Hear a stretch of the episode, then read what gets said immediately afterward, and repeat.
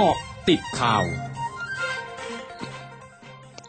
กาะติดข่าว 14 นาฬิกา 30 นาที 23 กรกฎาคม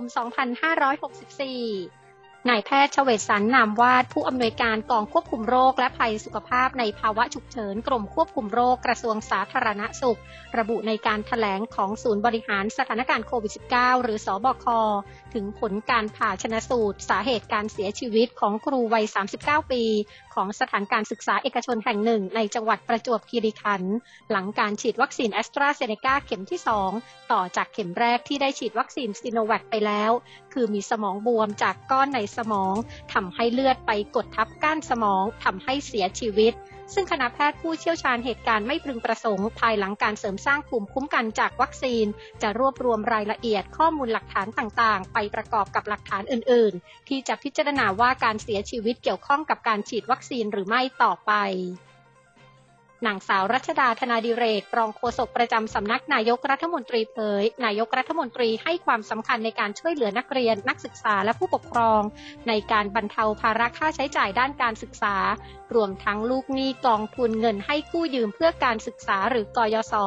ซึ่งล่าสุดกยศ ได้เห็นชอบมาตรการช่วยเหลือลูกหนี้เพิ่มเติม โดยเตรียมปรับโครงสร้างหนี้ผู้กู้ยืม ปรับลำดับตัดชำระหนี้และปรับเงื่อนไขการผ่อนชำระ โดยผู้กู้ยืมที่อยู่ในระบบหักเงินเดือน สามารถขอปรับลดจำนวนเงินที่หักเหลือขั้นต่ำ 10 บาทต่อเดือน ซึ่งจะมีผลตั้งแต่เดือนสิงหาคมนี้ถึงเดือนมิถุนายนปีหน้าพร้อมมอบหมายให้กระทรวงศึกษาธิการ และกระทรวงการอุดมศึกษา วิทยาศาสตร์ วิจัย และนวัตกรรมนำมาตรการลดค่าใช้จ่ายด้านการศึกษาของนักเรียนและนักศึกษาในปีการศึกษา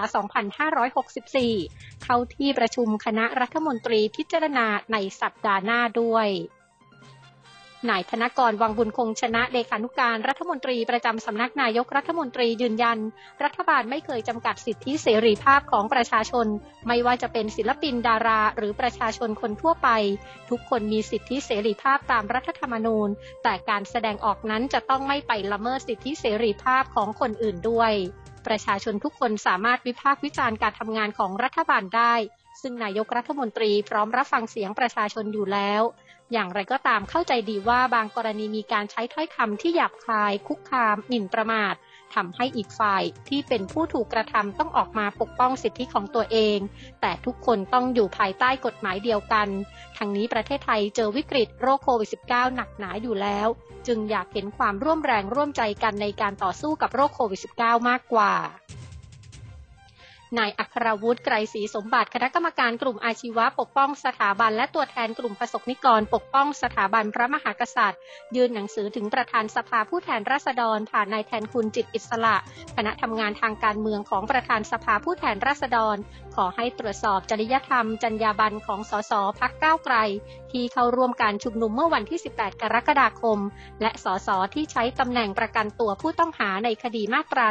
112 เนื่องจากการชุมนุมของกลุ่มเยาวชนปลดแอก เป็นการชุมนุมที่ก่อให้เกิดความวุ่นวาย ซึ่งพบว่านายรังสีมันโรมอยู่ในการชุมนุมด้วยนอกจากนี้นายรังสีมัน นายทองแดงเบญจปัก นางสาวสุทธวัน สุบรรณอยุธยา ยังใช้ตำแหน่งสสประกันตัวผู้ต้องหามาตรา 112 ให้ออกมาสร้างความวุ่นวายให้กับบ้านเมือง รวมถึงกรณีของนายปฏิพัฒน์สันติพาดา ที่เข้าร่วมการชุมนุมคาร์ม็อบศูนย์ปฏิบัติการแก้ไขสถานการณ์ฉุกเฉินด้านความมั่นคงสำนักงานตำรวจแห่งชาติสรุปข้อมูลผลการปฏิบัติตั้งจุดตรวจจุดสกัด ในห้วงเวลาเคอร์ฟิวประจำวันที่ 22 กรกฎาคม มีการตั้งจุดตรวจเคอร์ฟิว 179 จุด เรียกตรวจยานพาหนะจำนวน 7,943 คัน 1,340 ราย ยอดสะสมตั้งแต่วันที่ 11 ถึง 22 กรกฎาคม เรียกตรวจยานพาหนะ 63,957 คัน จำนวน 88,103 ราย รวมยอดสะสมตั้งแต่วันที่ 11 ถึง 22 กรกฎาคม เรียกตรวจบุคคลจำนวน 13,505 ราย มีเหตุจำเป็นและตักเตือน 12,626 ราย ดำเนินคดี 879 รายช่วงนี้ไปเกาะติดโตเกียวโอลิมปิกเกมส์ค่ะ เกาะติดโตเกียว โอลิมปิกเกมส์ สื่อญี่ปุ่นรายงานว่านักกีฬาที่คว้าเหรียญทอง เหรียญเงิน และเหรียญทองแดงในการแข่งขันโตเกียวโอลิมปิกและพาราลิมปิก จะได้รับช่อดอกไม้พิเศษที่ทำจากดอกไม้ที่ปลูกและเติบโตในพื้นที่ตะวันออกเฉียงเหนือของญี่ปุ่น ซึ่งเป็นพื้นที่ประสบภัยพิบัติทางธรรมชาติครั้งใหญ่เมื่อเดือนมีนาคม 2554 ทั้งนี้ช่อดอกไม้แห่งชัยชนะสำหรับนักกีฬาที่คว้าเหรียญรางวัลในโตเกียวโอลิมปิกและพาราลิมปิก จะประกอบด้วยดอกทานตะวันที่ปลูกในหลายพื้นที่ของจังหวัดมิยางิ และดอกไม้อื่นๆ จากจังหวัดอิวาเตะและจังหวัดฟุกุชิมะ ทั้งหมดคือเจาะติดข่าวในช่วงนี้ไพดัญญางานสตินรายงานค่ะ